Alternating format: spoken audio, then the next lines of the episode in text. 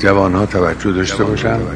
سرات مستقیم رو می‌تونن بشناسن می‌تونن دل ببندن می‌تونن منعطف و متشکل به شکل سرات مستقیم بشن. اما سخت نگه داشتنش باید نگه داریم به قول مرحوم امیری فیروزکویی گفت شباب عمر به دانش گذشت و شیب به جهل کتاب عمر مرا فصل و باب پیش و پس است.